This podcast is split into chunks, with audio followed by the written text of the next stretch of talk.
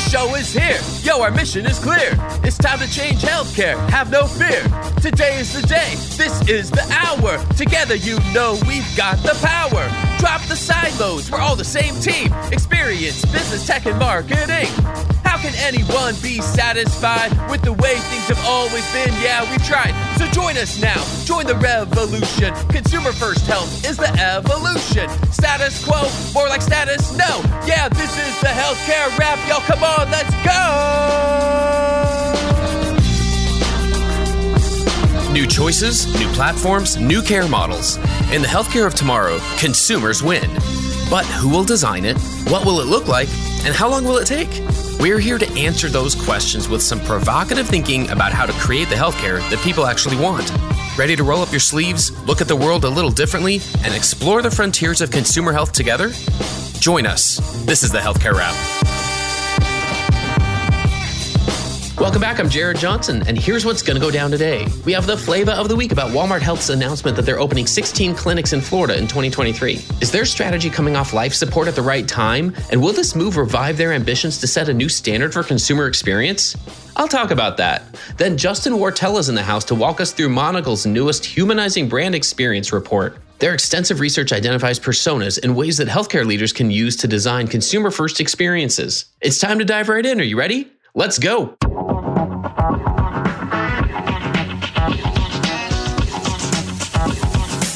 Flavor of the week. It looks like Walmart Health might be coming off life support. On October 26th, Walmart announced that they will be opening 16 new clinics in Florida in 2023. That will increase their total footprint by 50%. They currently operate 32 clinics, including 8 openings in 2022. Now, it's not like Walmart's been silent regarding healthcare, acquiring telehealth provider MeMD, announcing their 10 year partnership with United Healthcare's Optum arm for Medicare Advantage enrollees, and most recently, opening the Walmart Healthcare Research Institute for patients in rural and underserved underserved communities to participate in clinical research. But this is an expectations game, and they've been blasted for the last couple of years for being mired in boardroom purgatory that has ground their once grand ambitions to a halt. Where they once spoke of a nationwide rollout of thousands of clinics by the end of the decade, we've been left to wonder if there's any juice left at all. This comes at an interesting time when CVS and Walgreens are announcing big moves. Walgreens has suggested a move into healthcare technology, and CVS is expected to expand into primary care with an acquisition before the end of the year, which comes on top of their purchase of Signify Health. Here's my take. First, my stance on Walmart Health hasn't necessarily changed. From the consumer's standpoint, the experience at these clinics sets a new standard. They report that wait times are approximately half the US average, and more than 96% of patients reported that they felt cared for. I feel like we need big disruptors like this to continue at the front of the charge if we expect to see real progress. Second, it's hard to ignore the potential power of scale. I mean, how many health systems are going to be opening 16 new locations in 2023? Dr. Cheryl Pegus, Executive Vice President of Walmart Health and Wellness, once said that most of America lives within 10 miles of a Walmart, which makes us uniquely positioned to deliver the right care at the right time in the right way. We are proud to bring our size and scale to make it simple to live healthier. Size, scale, and simplicity. She came right out and said it. Third, they're competing on access and cost. As I mentioned a few weeks ago, those aren't things where hospitals typically score well. Dr. David Carmouche, their Senior Vice President of Omni-Channel Care Offerings, said, With these 16 new Walmart health centers across the state, even more Floridians will have easy access to a wide range of high quality health services at convenient hours and easy to understand prices.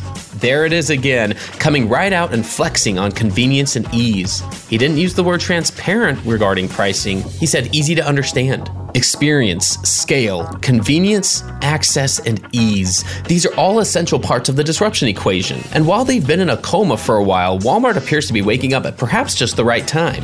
What do I often say? Any step in this direction is a victory for consumers. It's time to re examine how to use experience, scale, and convenience to disrupt ourselves before someone else does it for us. That's another way that we'll build the healthcare of tomorrow. And that's the flavor of the week.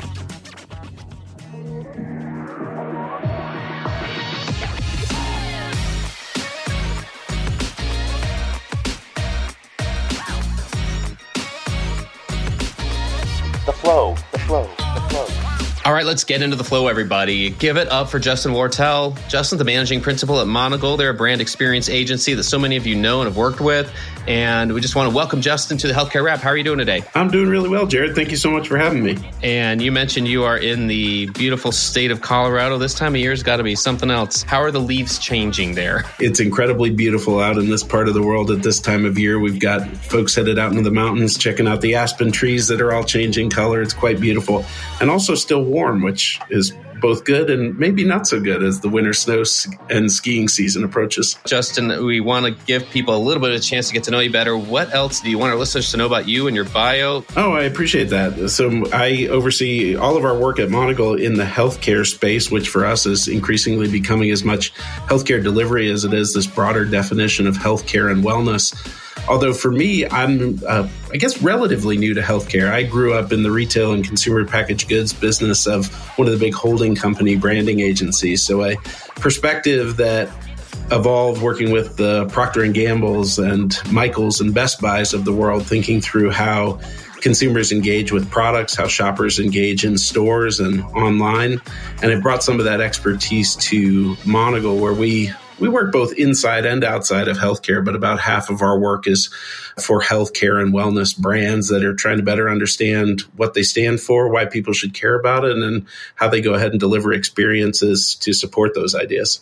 Well, yeah, I imagine that helps round out your perspective and having some work, whether by yourself or by the, the broader team there that's some in healthcare and some outside of it. Do you find that as well? Like that that balance helps it does because what we have a, a, relatively unique perspective that we bring to the table is not only what are the best in class healthcare brands doing, but what are the best in the world global brands doing. When you think of organizations we work with like Salesforce and Adobe and Microsoft, they are thinking about brand in a very different way, oftentimes in a more interconnected way across the enterprise.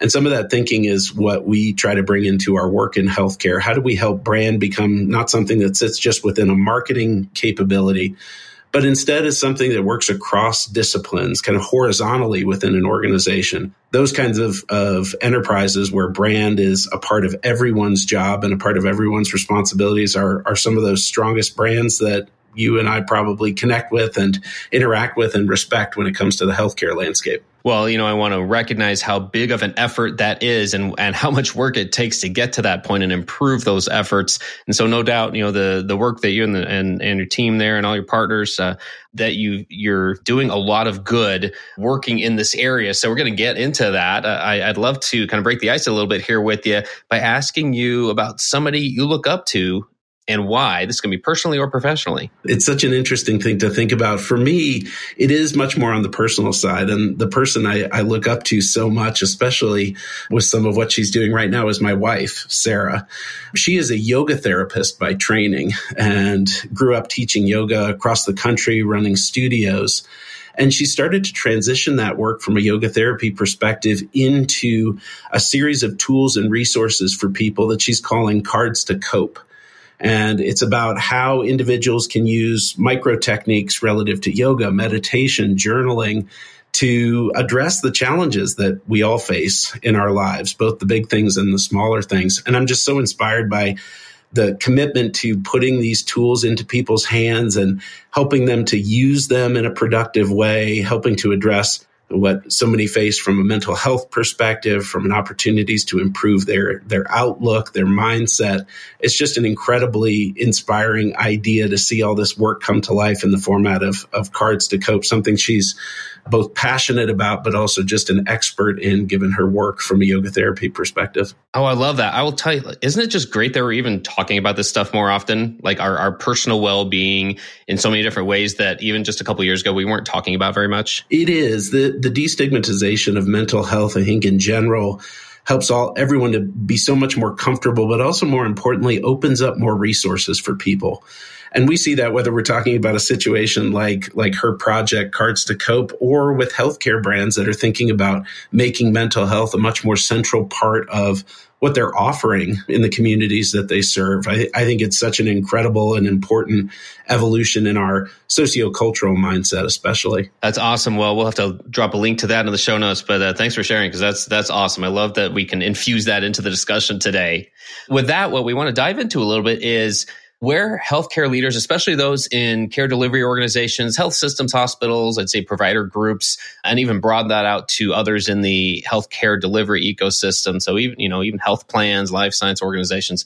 We want to talk about leadership in those organizations and, and start off by, by looking at what they're doing right when it comes to addressing consumers' needs. You mentioned some of the brand experience ecosystem outside of care delivery. I know how easy it is, and you know how easy it is to kind of get stuck in our ways of doing things in the past and just assuming that consumers are okay with a less than desirable experience. And what we're learning, I feel like overall with the industry is that I know there are a lot of opportunities for improvement here. But let's start off talking about like what those things are. Like what are some of the things that you see that healthcare leaders are doing right when it comes to addressing consumers' needs? It's really so so varied across the board everything from more subtle to much more direct and directed.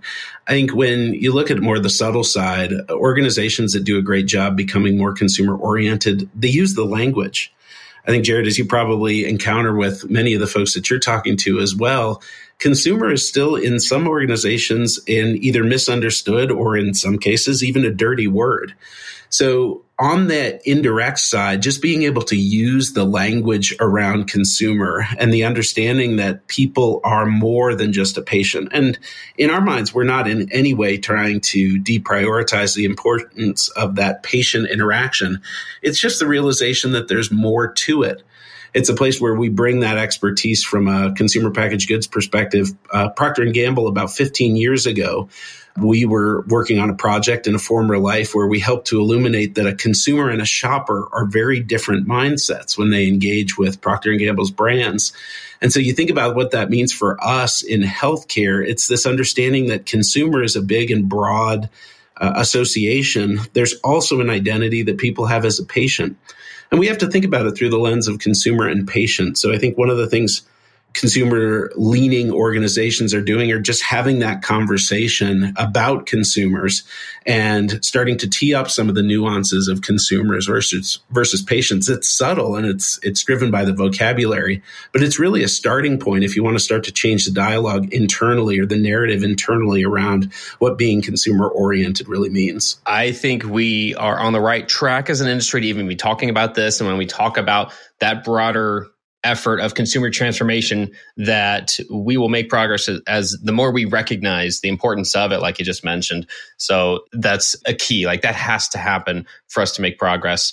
Now what about the flip side of that? Where are some of those challenges remaining? Where do we still need improvement overall about addressing consumers' needs? I think the, the first part comes down to being more comfortable listening to consumers. So often, despite the fact that, that the idea of data collection or research in the industry has transformed so fundamentally and has become more accessible and at ever lower costs, for many of us, we're not out talking to and listening to our consumers we've gotten much much better at listening to patients but if you start to think about the consumers in the broader context of their communities we just got to be able to to listen. I think that orientation and comfort with listening is still something that we're learning or building into our muscle memory. The other challenge that I think we're finding is when organizations are implementing more consumer focused solutions, whether it's a, a, digital technology that enables more direct access for scheduling or the way that we're encouraging and connecting people with their electronic health record and their their health data directly sometimes we are not willing to give enough time for consumers to learn and we look at it very quickly as a failure in the way that we've executed a particular program or a solution because there's not been enough time to really impact the behavior change that we were hoping for. This transformation, and love the phrase that you were using around consumer transformation, that whole idea takes time. We were chatting before we got started today. The idea that digital transformation 10, 15 years ago was a very different concept. We were talking over a 10 to 15 year time horizon. We're probably looking at something similar here. So we have to have a level of patience if we're going to help our organizations, our leaders, especially our CEOs and CFOs, to get more comfortable and confident that this is the long game and that we have to make sure that our movement toward a consumer transformation is is stepwise and consistent and progresses meaningfully over that longer time horizon. Yeah, when we really do compare it to like you said digital transformation 10 years ago or so, even longer than that, there's a lot of similarities and it is interesting standing on this vantage point kind of looking out and saying you know a lot of the the counter arguments to like why are we spending time in, on these types of experiences and initiatives? Why do we have to reorganize around that? Why does everyone need to know or care about that? Whether you know a marketing team a strategy team a digital team an it team uh, there are a lot of teams that are involved in interacting with and understanding consumers. And i do think that's one reason why it hasn't uh, gotten to a mature point as a practice or a focus area for most healthcare organizations just because we're still understanding what that means and what the parts are and, and what skills and competencies do you need. And those all were things that had to happen for digital transformation to progress. So yeah yeah you're spot on there i think. And to that point one part of that is understanding who we're talking about when we say consumers. I'm learning there are pros and cons of even using the word consumers. We've talked about it on the show here a lot about how that doesn't necessarily go down well sometimes with providers because they want to focus on patients as the word that we use because they feel like that provides more dignity to the work that they do and just honors the care that they're providing. And I do think there's something to be said about that. On the other side, consumer means a lot of different things, and there are a lot of different types with a lot of different approaches and perspectives with healthcare. And it seemed like that was one of the things that was at the foundation of the most recent research report that Monigle did about humanizing the brand experience. And we actually talked about it for, for a little bit for the flavor of the week on a previous episode just here recently. It was episode 222. And we just pointed to the fact that a that this research was available and b that there were a couple of those personas within that research that really stood out and in that little uh, monologue uh, we talked about the positive preventives and the, whole health managers so kind of a couple of new ones but i want to back up a little bit and give our listeners a little bit of a chance to get from, more familiar with the report can you give us the the 101 version of the and and kind of walk us through the research and then let's dig into a couple of key findings that you had. Absolutely. Uh, appreciate the opportunity to talk about it. Humanizing brand experience which we internally and affectionately call HBE, was a, a labor of love that began about five years ago, mostly out of our own intellectual curiosity as a leading healthcare brand experience shop we wanted to make sure we were understanding the latest from a consumer perspective. And so the study itself is is done annually. It includes broader trend analyses across a national audience, but we also do specific deep dives into markets where we evaluate brands and their delivery against a broad portfolio of experience attributes. It is not a satisfaction study. There are lots of those out there, but this is meant to be a broader perception study that's through that consumer lens to the topic we're, we're digging into today. What are the associations that people have, the strengths and weaknesses in the minds of our consumers about our brand and the experiences that we're delivering? So we are in the midst of planning our sixth volume of the study. It'll actually go out into the field for data collection next month. We're up to about 30,000 consumers that participate and about 250 total brands that will end up getting ranked. So it's, it's become from an annual syndicated research perspective, an incredibly helpful tool, not only looking at how your brand is performing, but also putting it in the context of not just local or regional norms, but national norms and thinking about how some of these metrics, priorities, et cetera, et cetera, have shifted over time, especially from a pre to an in to a, whatever we call this COVID time now. Right. I'm not even sure what, we, what the name is for at some point. Which of those personas do you want to start with in terms of any key findings about them and just like what what describes them when you start to think about the audiences that we define within our segmentation we've we've run a segmentation on this data twice now and one of the things that's important to consider is that this is not a demographic segmentation, as y'all probably talked a bit about. This is an attitudinal and a behavioral segmentation. So we're looking at the shared attitudes that people have, the shared behaviors and orientations they have to healthcare, to the industry as a whole, and to the brands that they're engaging with. One of the groups that's most interesting on our minds is a group of people called healthcare influencers, actually, a third group compared to the two you were teeing up. And this is a segment that has a, a, disproportionately large influence on the people around them in terms of their healthcare perceptions and ultimately decision making. And it's interesting for us because so much of our own consumer decision making, despite the fact that we probably don't want to admit it all the time, we are so meaningfully influenced by our social circles, the people that we spend time with, the content that we consume, where that content comes from. And these healthcare influencers are really interesting for healthcare leaders because you start to think about your direct engagement with them and then their ability to create buzz on your behalf, to create a positive story or a sense of advocacy among the circles that they create. So it starts to set up some interesting questions around micro targeting, almost influencer strategy types of, of, approaches that we might want to engage those healthcare influencers and see how our brand courses through some of these social connections and cultural connections in a different way. It's a very different approach to marketing and consumer engagement than has historically driven many healthcare organizations in the past. Well, it sounds like that tends to be based on the fact that you, we have to drop some assumptions that we've lived with in the past, such as, well, healthcare is always local. So everyone's just going to automatically gravitate and associate, hire a brand of the, the community health system where that doesn't seem to be the case anymore. like you can't assume it, I guess. Sure, it still happens plenty of the time, but the fact that you might need to work with influencers and that that can benefit your brand that does feel like a relatively new discussion out in the industry compared to other ways that we've approached a healthcare brand in the past so yeah that must have been an interesting one to, to come up and the the other uh, part, if we build on that a little bit further, is that to your point, just being there is not enough.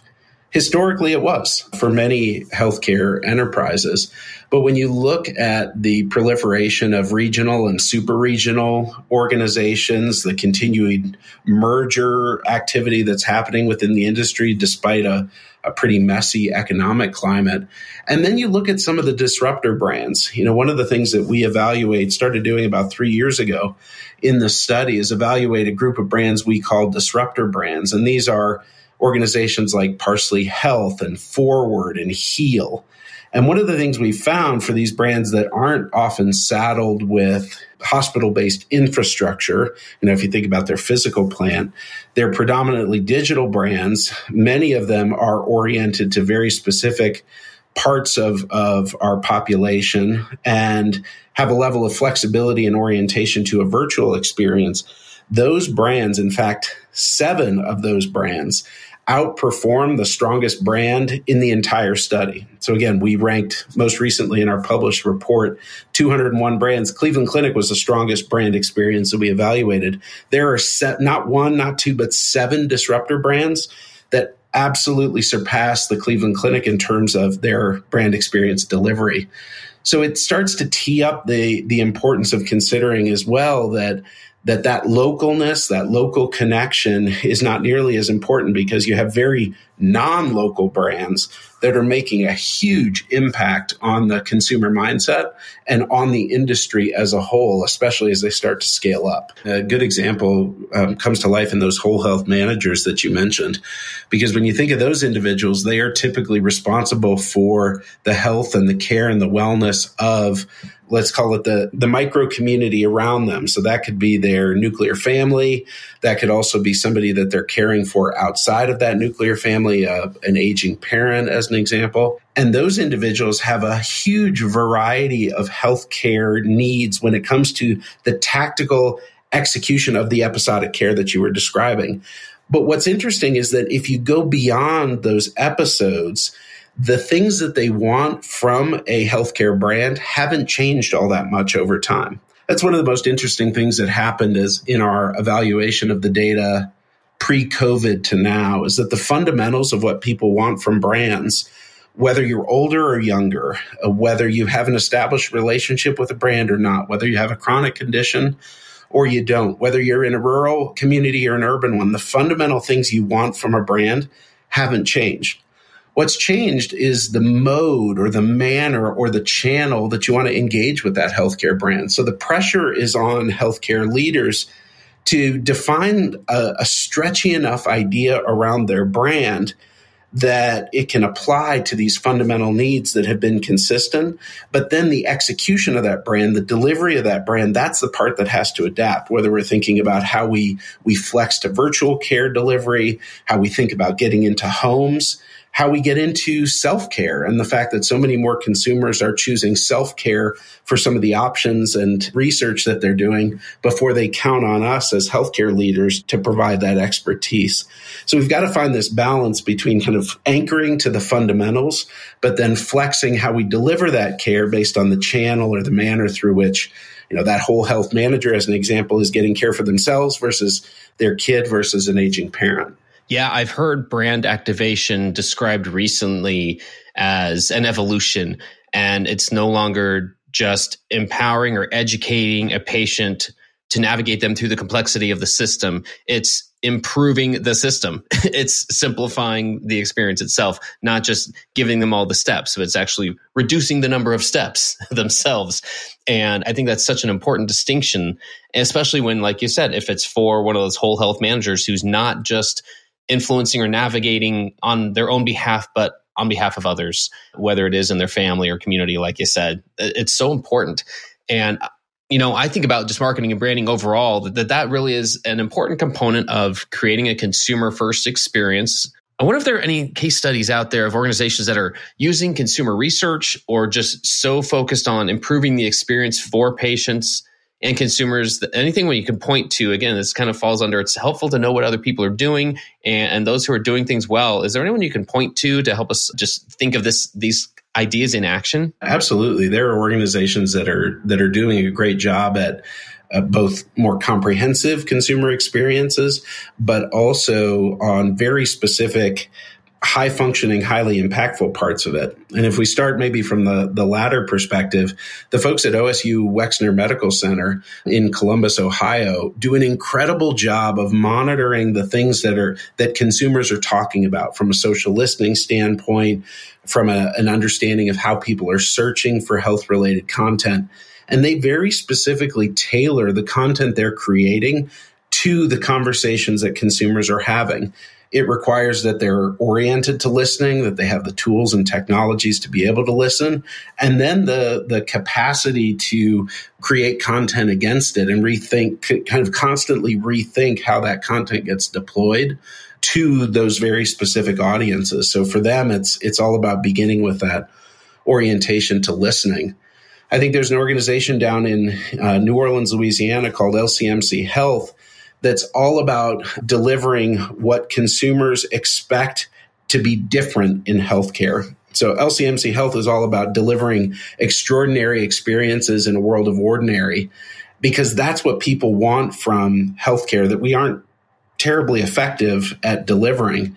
So they've done an incredible job in empowering their people to take action that makes the interpersonal interactions of service interactions extraordinary. So it's it's built upon this idea from a consumer mindset that their brand has to deliver extraordinary, and then they find ways to empower their people to do it. The other one we'd throw out there, it's in that disruptor category, but for most of the country, you could go and shop this brand, and that's Forward. So Forward is a membership based model. They do have some physical locations, but also virtual locations as well. If there's one takeaway I would encourage all of your listeners to think about is that for these disruptor brands that are building this really strong consumer connection, just go mystery shop them. Sign up, you pay that monthly fee, but experience the things that they're delivering because they're making such an incredible impact whether it's making appointments incredibly easy to schedule or reducing the time between a need and actually seeing a, a human being, the content that gets provided along the journey so that we're interacting with people and providing them with support along the way. I mean, there's just some incredible touches there that you could think about kind of lifting one piece at a time and starting to implement uh, brick by brick within your your organizations and enterprises. Yeah, thanks for sharing those. It really does help to put some of these things into practice and help us visualize the types of things that it really does take to make progress here. And speaking of progress, I'm wondering if we can look out to the future just a little bit. I'm just curious what kind of progress you think we can realistically expect in healthcare in the industry in the next one to two years. And I think on our minds is is this opportunity just to get closer to our people. And we mean that in a kind of multifaceted way. One of the unintended consequences of, of COVID was this continued distance, both physical, but also maybe metaphysical in many ways between the various communities and audiences we serve. So that's talking about our workforce. That's talking about our, our patients. That's talking about our consumers and our communities at large. I think for us, the biggest thing that's going to, to happen and shift in healthcare, and I think we should all be prepared for it and, and in many ways chasing it ourselves is this orientation to getting closer to people. So understanding what does our workforce want from us in today's environment? How do we connect and engage people in ever more positive and productive ways so they can be ambassadors of our brand? When it comes to patient interactions, there's distance there. How do we get a bit closer or return to that closeness, that intimacy with the people that we serve as they're interacting with us, even if it's not in a physical setting and it's a virtual one? How do we create that intimacy in a virtual setting? And then the third is is getting closer to our consumers by listening, by tailoring our stories to intersect in the places in their lives where they expect it. Where we tell stories and, and communicate priorities that are oriented to what our communities want because we're closer to those communities and we understand what they expect and the challenges that they face. It all becomes this notion of getting closer and closer to people or this this notion of intimacy both within our organizations but also outside of it. I think that's what's going to shift most over these next let's call it 24 months. Any other trends that we haven't mentioned that you're paying attention to right now? I think some of the most interesting things happening that either are outside of it but coming into it are, are one, the orientation to how best in class glo- global brands manage their brands, govern their brands, make decision around brand. In healthcare, we've all, we haven't always been as disciplined as we could be in decisions around brand. Often decisions get made based on or a physician with a perspective that's maybe different than the strategy at play. So, one of the trends on our minds is how do we bring some of those best in class brand governance principles into decision making structures within healthcare organizations? Also, from the outside in, on our minds is this continued influx of ideas, expertise, and even people from outside healthcare that are starting to move into healthcare roles in marketing, in experience, it helps to set up that there's a different kind of mindset and a different kind of capability that's coming to bear, that's being brought to bear on healthcare challenges. And you see that at, at places like UC Health here in Colorado, organization led by somebody, a marketing organization led by somebody from outside of healthcare. There are a number of other places around the country where, where that's happening as well. It's going to be interesting to see how that plays out, especially as we think about continuing to improve and improve our capabilities, but also deliver those marketing and brand capabilities with ever fewer resources, which feels like a pretty common challenge for many leaders. What's the best way for listeners to connect with you if they like more information about you? And is there a place for them to get a copy of the report. Yeah, absolutely. Best place for me is is on LinkedIn. We share all of our content through mostly that channel, and we can absolutely in the show notes put a link to the report so you can download it. Our intention is to to give away this content. I think we're it's not meant to replace anything or compete with something else. It's just another resource and complement to all of the great data that many organizations across our industry are delivering. So happy to to make that available to anyone and there's additional additional contact info there if we want to do any follow ups. Well, Justin, thanks for giving us a few minutes today. Best of luck in everything you've got going on. And, and thanks again for joining us. No, thank you for having me, Jared. I appreciate the opportunity to chat with you. Take care. Thanks for tuning in. If you like what you heard, please spread the word. Tell your colleagues to tune in for all the awesomeness, then leave a review on Apple, Spotify, or wherever you listen. This show is produced by Shift Forward Health, the channel for changemakers. Subscribe to Shift Forward Health on your favorite podcast app, and you'll be subscribed to our entire library of shows. See our full lineup at shiftforwardhealth.com. One subscription, all the podcasts you need, and it's all for free. And remember, we might have a lot of work to do in healthcare, but we'll get there faster together. Thanks again.